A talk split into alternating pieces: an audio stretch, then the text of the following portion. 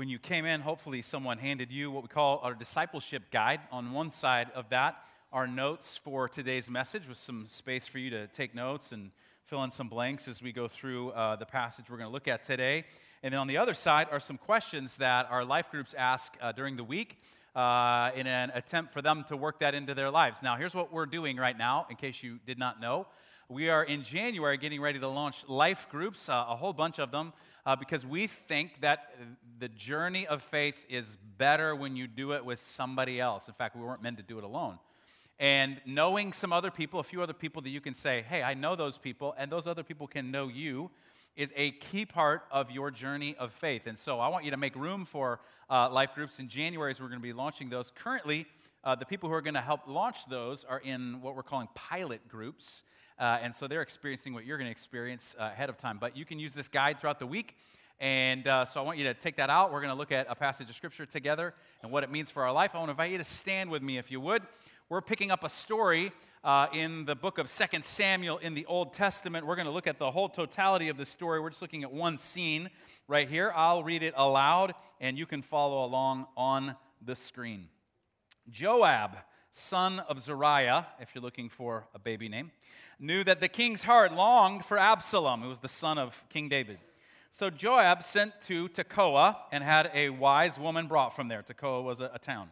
He said to her, Pretend you are in mourning, dress in mourning clothes, and don't use any cosmetic lotions.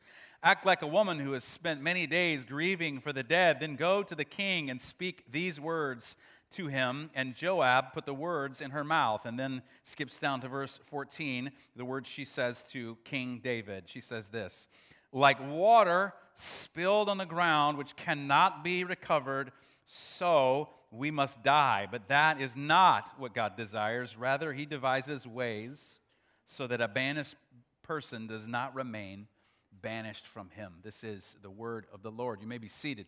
Thank you so much for standing.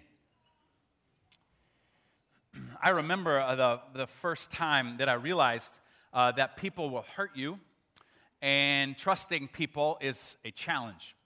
I was uh, probably in the third or the fourth grade, and I just finished my lunch like I did. I had the uh, entire slice of pizza that day because I was old enough to eat the entire slice of pizza in elementary uh, cafeteria land. Uh, I just drunk my chocolate milk and put it down. I put my tray away. I ran out the door, up the stairs, around the kindergarten playground to the back side of the school to uh, the four square that was painted on the blacktop at the back of the building. How many of you played Foursquare in elementary school? You were not as awesome at it as I was, but I was, I, and, and so I went out there because I was, I'm not gonna lie, pretty incredible at Foursquare. And so I'm out there and I'm, I'm, winning like I did in the third grade. Like I was just schooling everybody on Foursquare. And until my, I'll call him, uh, I'll give his name as Leroy, it's not his real name, uh, who was my arch nemesis all the way through elementary school, came out and uh, we got into kind of a, an argument right there on the Foursquare. And he said that I cheated, and I knew that he had cheated. And he's giving me some hateful, uh, hateful looks. He's throwing shade my way. And so finally, a, one of the aides sees what's happening and comes over. And I watched Leroy change from this hateful, calling me names into this sweet little angel. Oh, Miss Johnson, I don't know what happened. Scott did the and I'm like, what is this guy doing right now? I realized in that moment, people will hurt you. We're going to talk about that today. Uh, there's, I think, almost a universal uh, human experience where we get into relationships with people, things happen, trust gets broken. To start this uh, series, uh, we, uh, we put out a poll and asked you, you know, of, of the five things we're going to talk about in this series, uh, what's the one that has you tripped up the most? And we've got the, the poll uh, here on the screen for you, can, so you can see kind of how people answered that. But the, the number one thing people said is, you know, how do, how do I get my point across without being misunderstood? We're going to talk about that next week. How do you communicate so that you get closer to people, not further away? Uh, that's next week. But then the second most is, how do I trust somebody after they've hurt me? What do I do? Now, I, I, need to, before we jump into this, I need to let you know who I'm not talking to. I am not talking today to the person who has been abused. Understand this trust is something that is earned, it is not given, it is something that is earned. And if someone has abused you, legitimately abused you, I hope if you are a follower of Jesus that you are able to forgive them, not only for uh, the, the relationship's sake, but for your own sake for the freedom that comes from being able to forgive someone and not hold something in your own heart against them. That, that's one thing. But it is an entirely different thing to trust someone because if someone has legitimately abused you, you are not obligated to trust that person again. Now, if that person were to prove to you that they were worth your trust and you decided to do that, you are a free human being and you can do that. But even then, you are not required, if someone has been abusive toward you, to trust that person. Uh, sometimes in, in the church, well meaning people say really dumb things. Have you ever experienced this? You know, the church is not perfect, full of perfect people. And so people will say things like forgiveness and trust are the same thing, and they're not. Uh, psychological and emotional health and spiritual health are two sides of the same coin. They're not, they're not opposites. So I'm, I'm not talking to you today if you've been abused and you're saying, well, I have to trust that person. I'm not, I'm not talking to you. I am talking to those of you who have been hurt and you've been betrayed and you want to figure out if you can ever trust someone again. Anybody want to go down that path? I want to invite you, even if you're like, nah, how do I get out of this quick? I want to invite you to, to just hear what we're going to talk about today and see if you couldn't make a little bit of progress. Now, every week uh, in the series, we're giving you a goal. We're saying, okay, here's a hack uh, get better at a part of relationships that's, that's a struggle for many of us. And then we always give you a goal, and then at the end, we give you the, the hack. And, and the goal is really a story. The goal is the story of, uh, of Paul and Barnabas. If you know Paul, the Apostle Paul wrote what much of what we have as the New Testament. This guy wrote the stinking Bible, okay? This is who we're talking about. And what Paul did is Paul would travel around over the course of his life. Some scholars say he traveled 10 to 15,000 miles by foot, uh, going around the Roman world, the ancient Roman world, planting little communities of Jesus. He was a tent maker by, by trade, and he would take that trade different places, and then he would introduce people to Jesus. And part of his practice is he would go do that with someone else. And one of the people that he traveled with on a regular basis was a guy by the name of Barnabas. Barnabas' name means son of encouragement. So you've got the guy who wrote the stinking Bible and the son of encouragement. And they are traveling together. And at some point, uh, another uh, guy who was traveling with them, his name was John Mark. Many scholars think that was the Mark that wrote uh, the gospel in the New Testament. And uh, in Acts chapter 13 says that Mark left them and went to Jerusalem. And you don't find out until Acts chapter 15 that what actually happened is that Mark, John Mark, deserted Paul and Barnabas when it got hard. So you got the guy who wrote the stinking Bible and Barnabas, the son of encouragement, who come at an impasse in their relationship and they can't agree on what's supposed to happen next.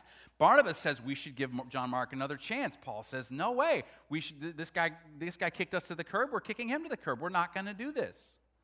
In fact, Acts chapter 15, 15 records it this way They had such a sharp disagreement, you see it there in yellow, that they parted company. Okay, okay, hear, hear what I'm trying to say to you the guy who wrote the stinking Bible and the son of encouragement were at odds with each other. Now, this is the reality for all of us. So, no matter who you are, and this is the first blank you can fill in on your sermon notes, uh, it goes like this Earning trust is slow, losing it is fast. Isn't that true? Earning trust is slow, but losing it is fast. So, but here's the goal.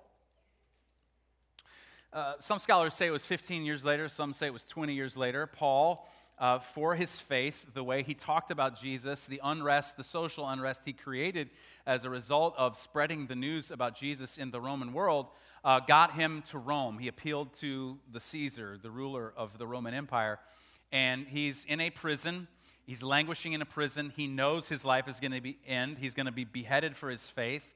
and he writes to Timothy, one of his, uh, one of his apprentices. He writes the letters of 1st and 2nd Timothy in the New Testament. If you want to read the words of someone at the end of their life who is getting ready to die, you can read 2nd Timothy later today. With that context in mind, you'll go, wow. But I want you to hear what he says to Timothy 15 or 20 years later when he says, I, I can't, I can't trust that guy anymore. This is what he says in 2 Timothy chapter 4, verse 11. Get Mark and bring him with you because he is helpful to my ministry. Paul understood that Jesus changes absolutely everything, including his ability to trust someone who had hurt him. And if you're willing, I want to take you down that path. Now, you got to understand this. Uh, Paul's story can sound like, oh, yeah, see, that's just how it always works in the Bible. Everything gets tied up with a neat little bow, and the surface is neat and clean, and the Bible can sound like it's a bunch of fairy tales because everything's all, everyone's all happy at the end.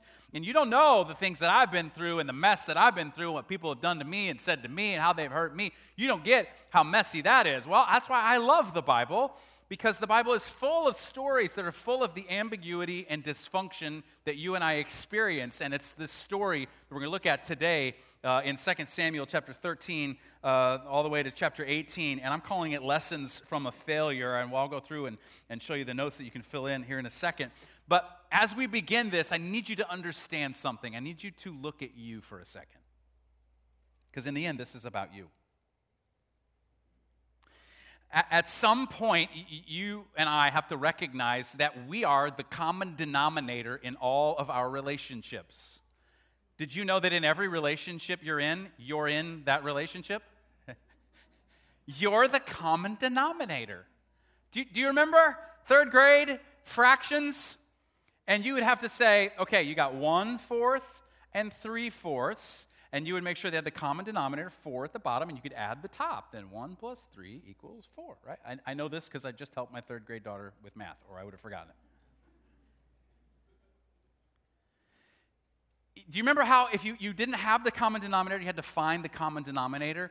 And if you didn't find the common denominator, you would always get the wrong answer. And it didn't matter what the other numbers did if you didn't make sense of the common denominator. And then that is really the challenge for all of us in our relationships because we are the common denominator. And sometimes we're like, well, that number's wrong, and that person's wrong, and what they said was not right. But and we ignore the fact that we are the common denominator, and you can't solve the equation unless you know what the common denominator is.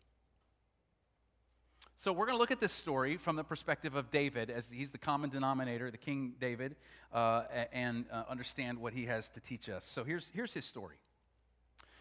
Uh, David was maybe the greatest king in all of Israel. Uh, at his height, he was incredibly wealthy. He was well respected throughout the ancient world. Um, he was uh, a phenomenal leader, he was a phenomenal warrior. He was an amazing person. He had, however, uh, 10 wives. I don't know how you make that work. Um, I'm sure he would have had a reality show where he alive today, the king and all his wives. I, I don't know, hashtag king wives. I, I don't know what it would be. But he, he had 10 wives. Now, you need to understand when you hear that, that the scriptures are not saying that polygamy is fine. All that's happening, especially in the Old Testament, is just showing you what the culture was like. Everybody in that day had multiple wives, and that was just the culture. It, wise scholars point out about the Old Testament that you have to understand when you see a polygamous situation, the subtext of all of that is that polygamy is terrible for human relationships. But it's just commenting on it, it's just saying it. And especially in his day, a king would marry uh, the daughter of another king to make a political alliance. And that's what David had done with many of his wives. And so um, he had a wife named Ahinoam, and she had a son named Amnon. Turn to your neighbor and say, Amnon. Uh, he also married another, another wife, Maacah, and she had two children, Absalom and Tamar. Turn to your neighbor and say, Absalom and Tamar. So Amnon was several years older and was the half brother of Absalom and Tamar. You need to understand that. The text says that Tamar was exquisitely beautiful. All the men in the land were like, Tamar, some of Tamar, wow. Uh, it says that Amnon saw his younger half sister, Tamar, and desired her. So he set up an elaborate ruse to have his way with her. He got her into his room uh, under the guise of being sick, and he forced himself on her. She begged him, Please don't do this thing to me. I'll be disgraced forever. It'll disgrace you. Please don't. He, he, he had his way with her anyway. And the text says, He hated her with a hatred greater than the love with which he loved her. Isn't that how life goes often? Oh, I thought I wanted that. Oh, I didn't want that at all. He, Tamar's brother, uh, Absalom, was furious. He was angry. Uh, he met his sister, Tamar, and he said, Have you been with your brother, uh, Amnon? And she said, Yes. Now, you got to understand uh, what, what was happening at the time. David, the text says, he's the king. The king can do whatever he wants. He can make any action happen. He can kill anybody he wants. He can take anything he wants. And the text says that David heard about all that transpired between Amnon and Tamar. And this is all it says happened inside the heart and mind of David, who could have done something about this. And David was furious. So he does nothing. You can see the beginnings of dysfunction right there. Uh, fast forward about two years, Absalom makes a plot against the life of Amnon. He calls a big feast. He bides his time. He calls a feast and he calls all of the, the king's different children from the different wives and has a big celebration. And he says to his servants, When we're here and when, uh, when Amnon's heart is merry, what I want you to do is I want you to go kill him. Now be strong and courageous and do what I've commanded. And they do.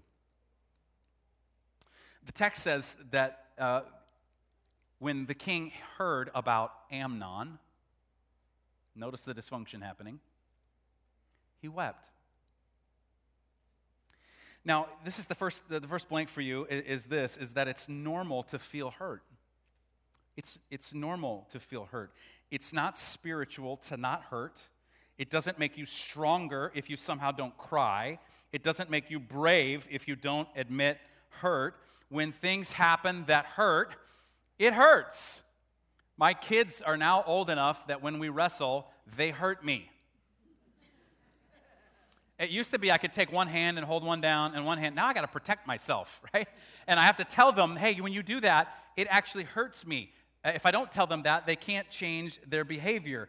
And whatever else was going on, however dysfunctional David was responding to the situation, and he certainly was, he was hurt.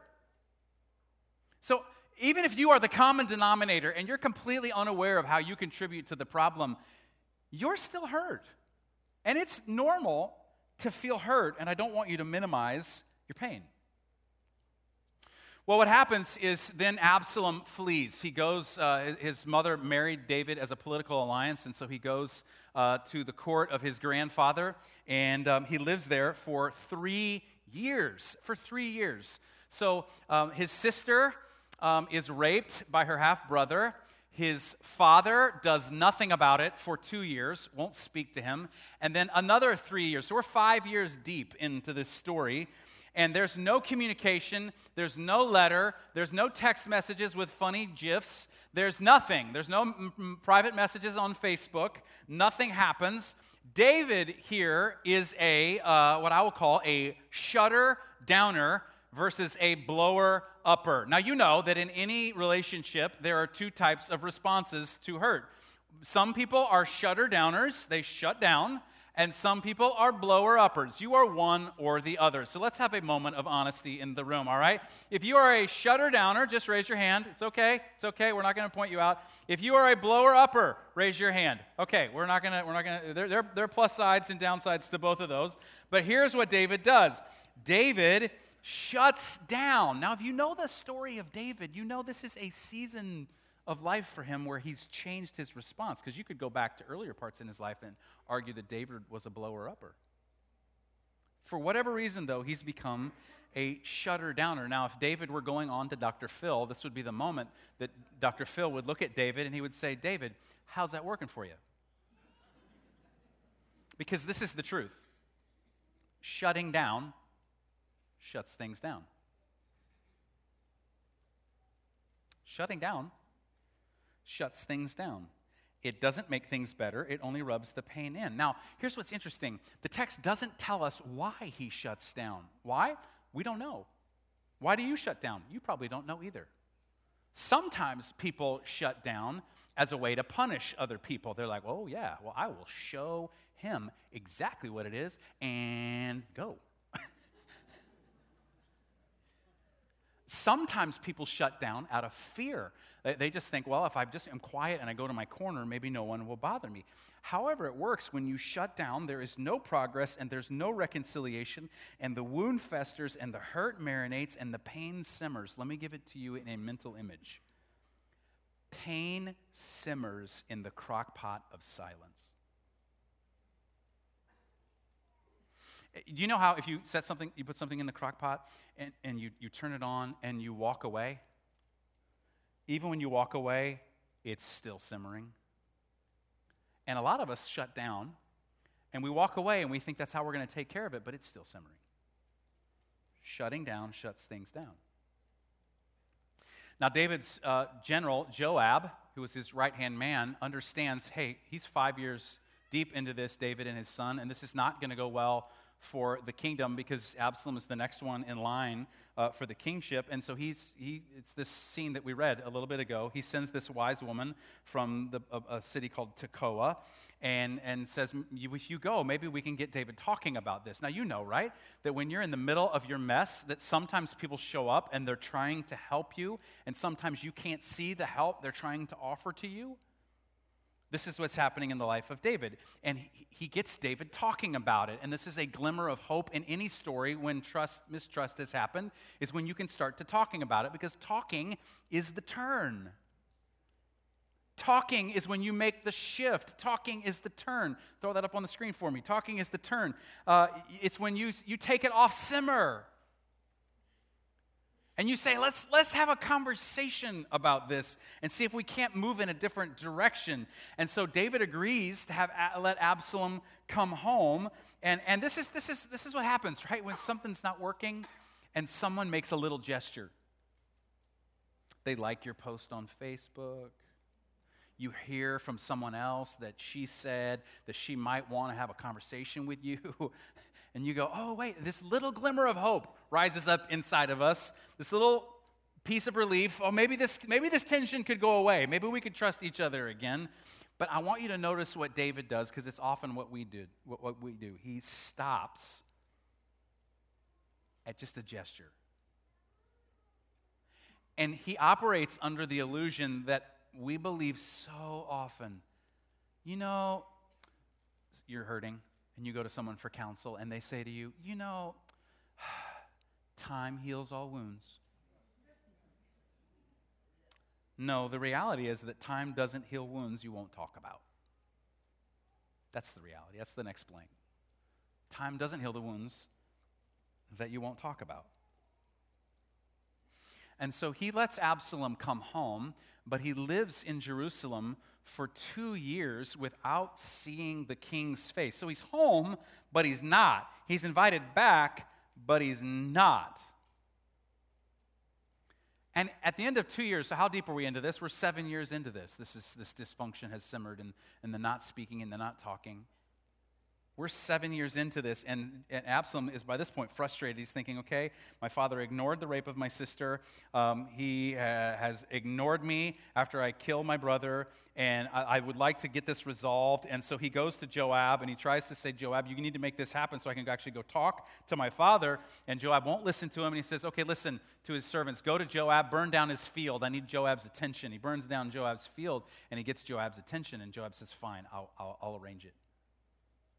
So he arranges a meeting between Absalom and David. And David goes into the court. Now, the, the writers of the biblical story, they don't waste any words, and they're, they're all full of meaning. And what, what they say about that encounter says everything about what's happening in the relationship, at least in the heart of David. And this is what it says in the heart of David. Uh, Absalom walks in to see his father, he hasn't seen for seven years. He bows down. This is what the text says. And the king kissed Absalom. Now, I hope you can see what's happening. It doesn't say, and he embraced his son. Do you see the difference? David's putting up distance. He's saying, Well, I, you know what? I mean, I'm going to let you in, but I'm not going to let you close.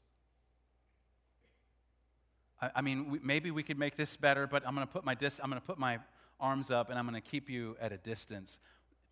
What if right here David had just embraced his son? If you know the end of this story, it ends so tragically. Now, for whatever reason, uh, this is where the trust completely breaks. At, at, at, seven years in, Absalom realizes his father is going to do absolutely nothing and won't have the real conversation that needs to be had.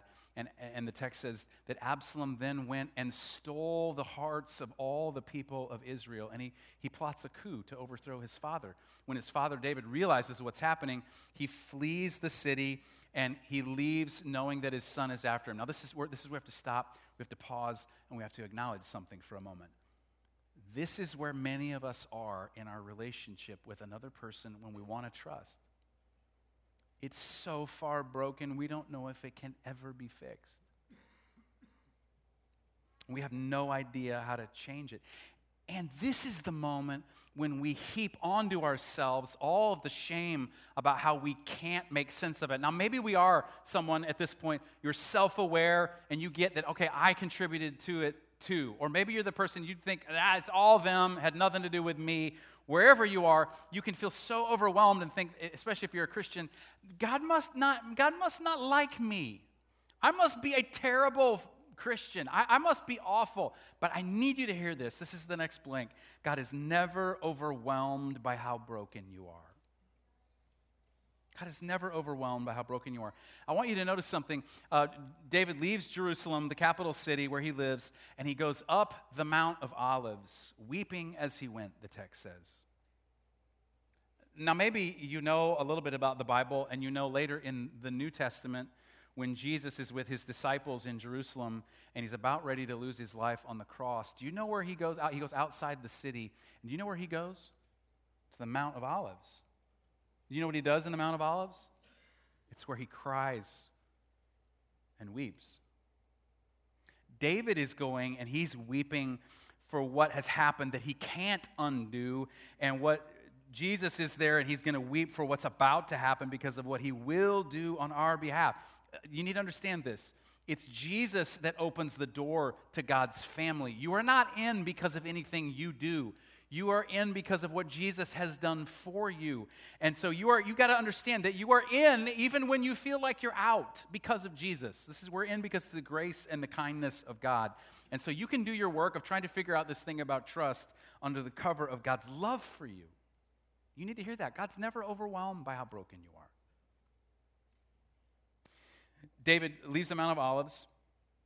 He's traveling along. He's got all of his servants with him, his generals. He's got military people with him. And this, this man named Shimei comes up and begins to curse David. I think David at this point recognizes that he's having a moment of self awareness and he's recognizing, you know what, I think I had something to do with this and I've just ignored this for seven years and it's not going away and it's not getting any better. And some of his military men say, Who is this dog that's cursing you? Let us go over and take off his head. And he says, No, no, I, I, I think I deserve this for what I've done. Just let him, let him be. And, and this, is, this, is the next, this is the next turn in the story is don't miss your chance for change.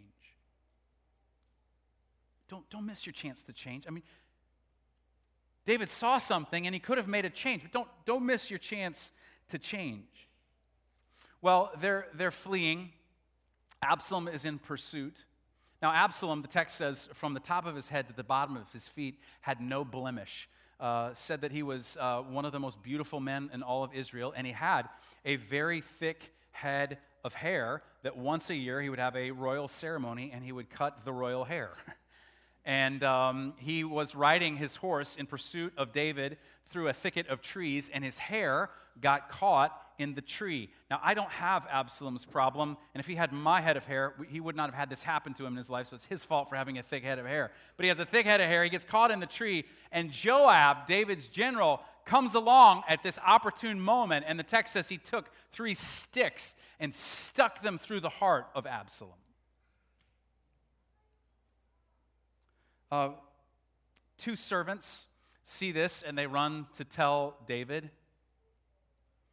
Um, David sees them coming and he says, they, they have news of the boy Absalom.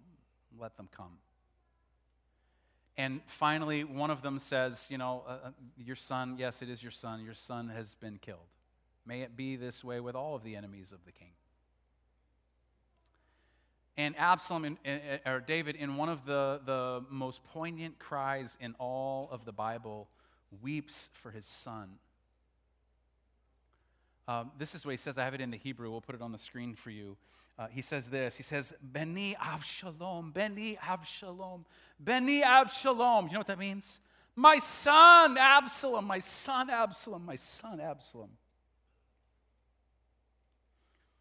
And this is why I, I, wish we would learn to give the eulogy now and not then. You know, the eulogy is a Greek word, it means good words. We've confined it to what we say at a funeral, but it's good words. What if you said the good things now and this was too late for David. My son, my son. Now, it would be the irony of all ironies for you to know the meaning of the name of Absalom. Absalom means, My father is full of peace. Can you see the irony that David feels in this moment? Oh, my son, my son. It's too late. So say it now. I'll date myself with this a little bit, but there's this song uh, in the living years in the living years, say it now, say it loud. Google it and listen to it this afternoon. Because you have right now, you don't have then. Well, well, what's the hack? The hack is this you and I have to develop a detour mindset. Now, don't worry, we didn't steal this off the road somewhere. we borrowed this from the city department. You have to develop a detour mindset. A detour mindset uh, means several things. It means one, you're going to have to follow the signs. And two, it means it's going to take you a little bit to get there. You're going to have to reroute from your original destination around in a different direction. And I, I, I, went the other day, I drove down Central absentmindedly. Uh, I was heading home, and I forgot that the bridge was out. Now, I, I, a few weeks ago, I did the same thing, and the bridge wasn't out yet, and you kind of make your way through, and I drove across. But I, I got to, the, I got to the, where they were, the bridge was out, and I passed all the signs that said detour, and I ignored it. And, and what if I had gotten to that, that edge of the bridge, and I said, you know what? I see other people posting on Facebook about how they take other roads to other places, but it's just not possible because I'm right here right now and this bridge is out and I'm never going to go across a bridge ever again. Isn't that exactly what we do with relationships? Somebody hurt me, and I'm never going to trust them again. I see other people posting things on Facebook about how they love and trust, but I know it's not ever going to happen. We have to develop a detour mindset. You have to follow the signs. And when you go on a detour, you go places you've never been before. And you see things you've never seen before. And you get to your destination by an alternate route. Now, you say, well, okay, well, how, how, how am I going to do that? Well, if you're following Jesus, you need to understand Jesus never asked you to do something that he hasn't already done. And who has more reason to mistrust people than God? Right? And maybe you've never thought about it this way, but Jesus on the cross, stretching himself out for the sins of mankind, is God's detour around the mistrust of people for God and each other. It's like, I got an alternate route. You think this is it? The bridge is washed out? Watch. I'm going to make the distance up. And then he rises from the dead and says, There's hope for you. There's new life for you. There's a different destination on the other side that you didn't even have planned. But you got to you got to develop a detour mindset. And you got to go where you've never been before. And you got to follow the signs. I know this is a, a super heavy uh, subject, and, and so Tim's going to come and he's going to play, and uh, some folks from our prayer team are going to be down front. And, and uh, because to trust again, you, you have to take the detour. And as, uh, as we've been talking uh, this morning, maybe there is a situation or a person that comes to mind, and you take your piece of paper and you would write down a name or a situation. And you say, okay, God, this is a person, situation that I need to take the detour and I'm going to need some help. It's going to take a minute, but I'm not giving up. I'm going to pray for you, and um, then I'm going to invite you to, to, to pause for a few moments. And if you'd like to pray with someone while everyone's writing, you're welcome to come up. Uh, prayer team, if you guys would come down front right now and be up here. Um, let's pray.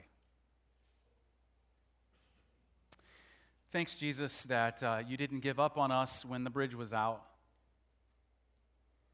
when we were full of mistrust, when we did you wrong. You didn't give up. You didn't say, well, forget it. You came and you put yourself on a cross to bridge the gap between us and you. So thank you. Thank you that you know about mistrust. Thank you that you know about hurt. And that you didn't give up.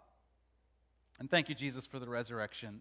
It gives us hope that something better can happen.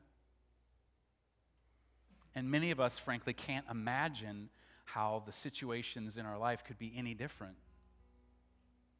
So I pray you'd put resurrection hope in us this morning that we'd, we'd see a glimpse, a vision of the kind of relationships we can have.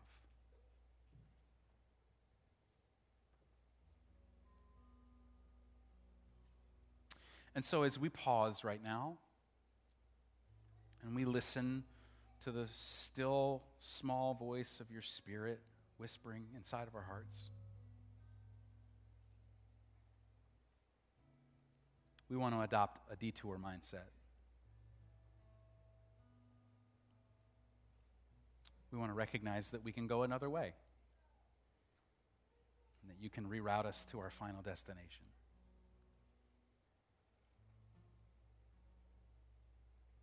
So speak to us right now. Pray this in your name. Take a moment, would you?